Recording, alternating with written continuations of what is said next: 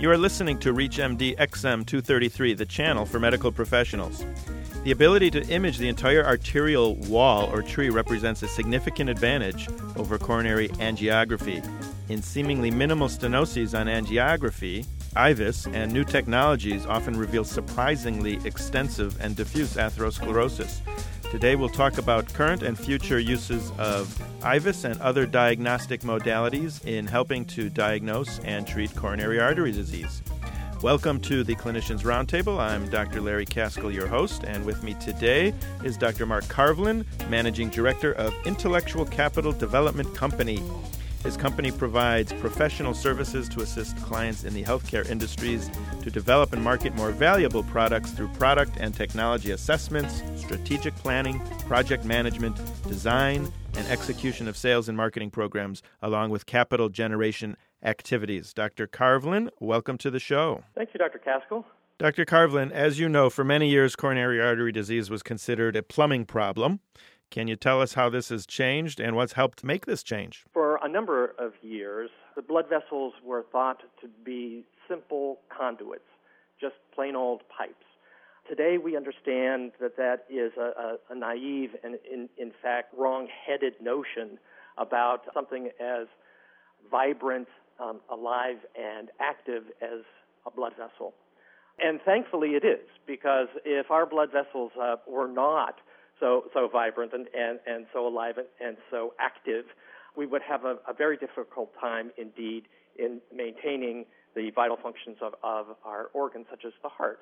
Over the, the years, our understanding has evolved to look at the biology that characterizes this uh, activity, this function of, of the, the, vessels, and that they're involved in the exchange of fluids and, and exchange of gases, as well as just doing plain old work but the um, simplistic notion that coronary artery disease uh, was a consequence of a supply demand mismatch in that there was insufficient oxygen being delivered by the erythrocytes that are flowing through that uh, inner pipe has uh, given way to a, a, view that we can compromise the function of the endothelium even while we preserve the cross sectional area of the blood vessels and preserve most of the flow of the, the blood to the heart. So we've learned a lot about the biology, the evolution of this disease.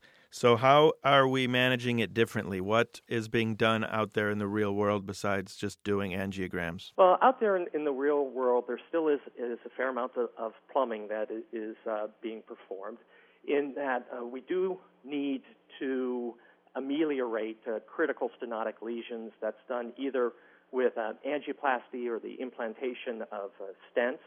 But uh, beyond that, we're looking to the systemic health of the vascular system, believing now that atherosclerosis is a systemic disease, not just a focal disease and not just a concern of a single critical stenotic lesion.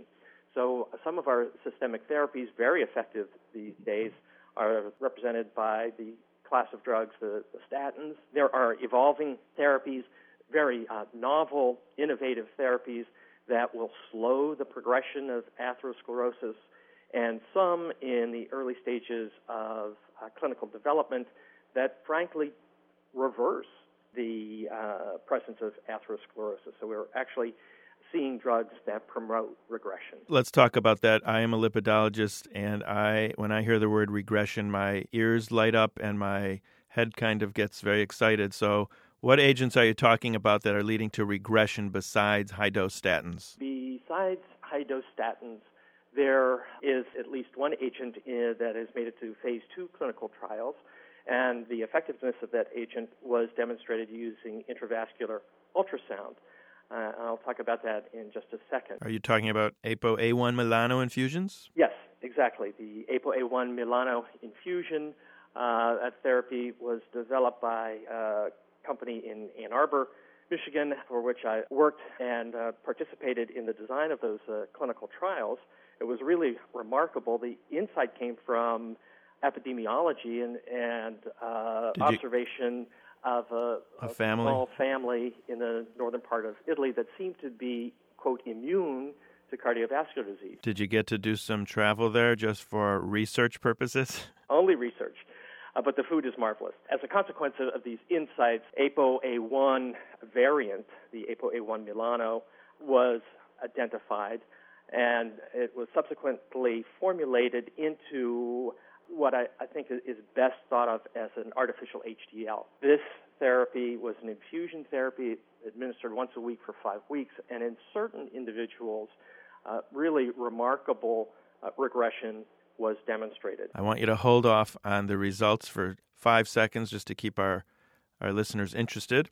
You are listening to ReachMD XM233, the channel for medical professionals. I'm your host, Dr. Larry Kaskel, and I'm with Dr. Mark Carvlin discussing the use of medical imaging to diagnose and manage cardiovascular disease. We are now going to return to find out what happened with the infusion of once a week ApoA1 Milano. Mark, what happened? All right. What happens is that you actually revert the process of atherosclerosis. This was uh, demonstrated using an imaging technique, a catheter based imaging technique, intravascular ultrasound, where a transducer is threaded into the coronary arteries and using an automatic pullback mechanism, a specific stretch of the coronary artery is evaluated and you can visualize the entire extent of the wall of the vessel. So you can actually see and quantitate amount of plaque that is uh, deposited within the wall of the vessels. So, what kind of decrease in atheroma volume did we see with this? In certain individuals, as much as 30% after just a single five week treatment. Are there certain people that did not respond to it? Yes. Uh, there was a, a range of, of responses, as would be expected. So we really can't represent that uh, the same level of uh, response will be experienced by all individuals. I think the total clinical exposure up until this point is probably just 100 patients. We're going to have to wait a couple of years to get the uh, fuller understanding. Who's currently doing the research on it now? Research is currently being conducted by Pfizer, and I believe that'll be a multi center clinical trial starting up a little bit later this year. I hope they're more successful than they were with their previous HDL raising drug this year. Yes, there, there have been a, a number of disappointments uh, in late stage clinical trials. One thing that, that I think we should point out is that once more medical imaging was used as the tool to characterize the response to therapy.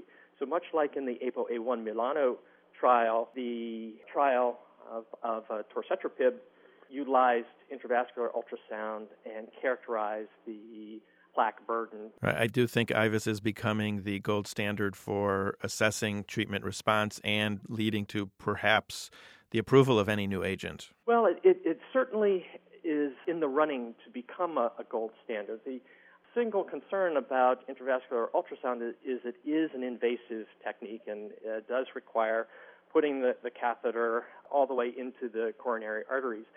It would be, I think, preferable if we had a technique that offered uh, comparable information but was non-invasive. So that's where you jump in. What do we have that is comparable to IVUS that can assess plaque volumes without uh, threading a, a, needle into people's groin up into their heart? Evolving at this time is the multi detector CT, uh, MDCT, uh, frequently referred to as a 64 slice or 256 slice CT. This is a non invasive technique by which you can evaluate the entire extent of the coronary artery tree.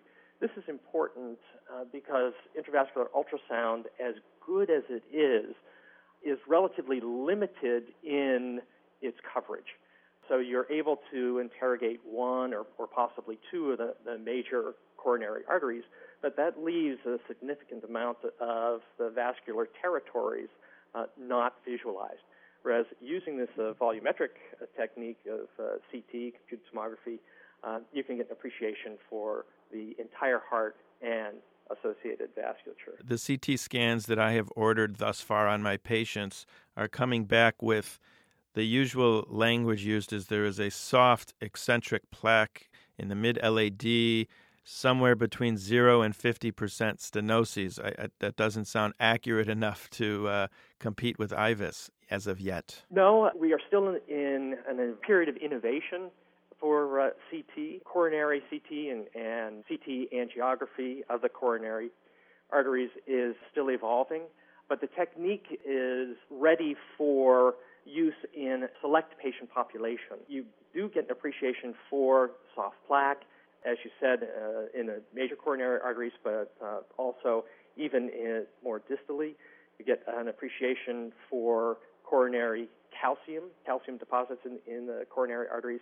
And this has been uh, long understood to have prognostic value as far as the risk that an individual patient might have for a future major adverse coronary event. Mark, I'd like you to comment on the significance of calcium in a coronary artery. I understand it has to do with the remodeling of plaque, or perhaps a plaque that has ruptured and healed becomes calcified, yet I do not understand the pathophysiology of how calcium gets in there and its significance. Okay, well, uh, the way that I think of uh, calcium deposits in coronary arteries is that they're really cellular guano. It's a residue that is a consequence, as you said, of multiple cycles of uh, injury and uh, repair. It's a consequence of cellular death, so apoptosis at, at that site. Ultimately, what you have is, just a, a residue. Uh, typically, those calcified plaques are very stable. They're unlikely to uh, break apart, and they're unlikely to open. So your body has taken a very uh, drastic step in trying to um, heal this wound in that it has uh, evolved a nearly solid scar. So the calcium, if you see calcium, you can pretty much say you have coronary artery disease. Your body has tried to take care of it. You've got a small little scar there, but we know for sure that this represents coronary artery disease. Yes, absolutely. And even more than that is that if there is an extensive burden of calcium in your coronary arteries, then you have a, a more advanced, a more severe stage of, of, the disease, and this is cause for uh, additional concern. Excellent. Mark, thank you for educating us and teaching us the significance of what calcium means when you see it on a CT scan. I'd like to thank our guest, Dr. Mark Carvlin. I'm Dr. Larry Kaskel, and you have been listening to the Clinicians Roundtable on ReachMD XM233, the channel for medical professionals.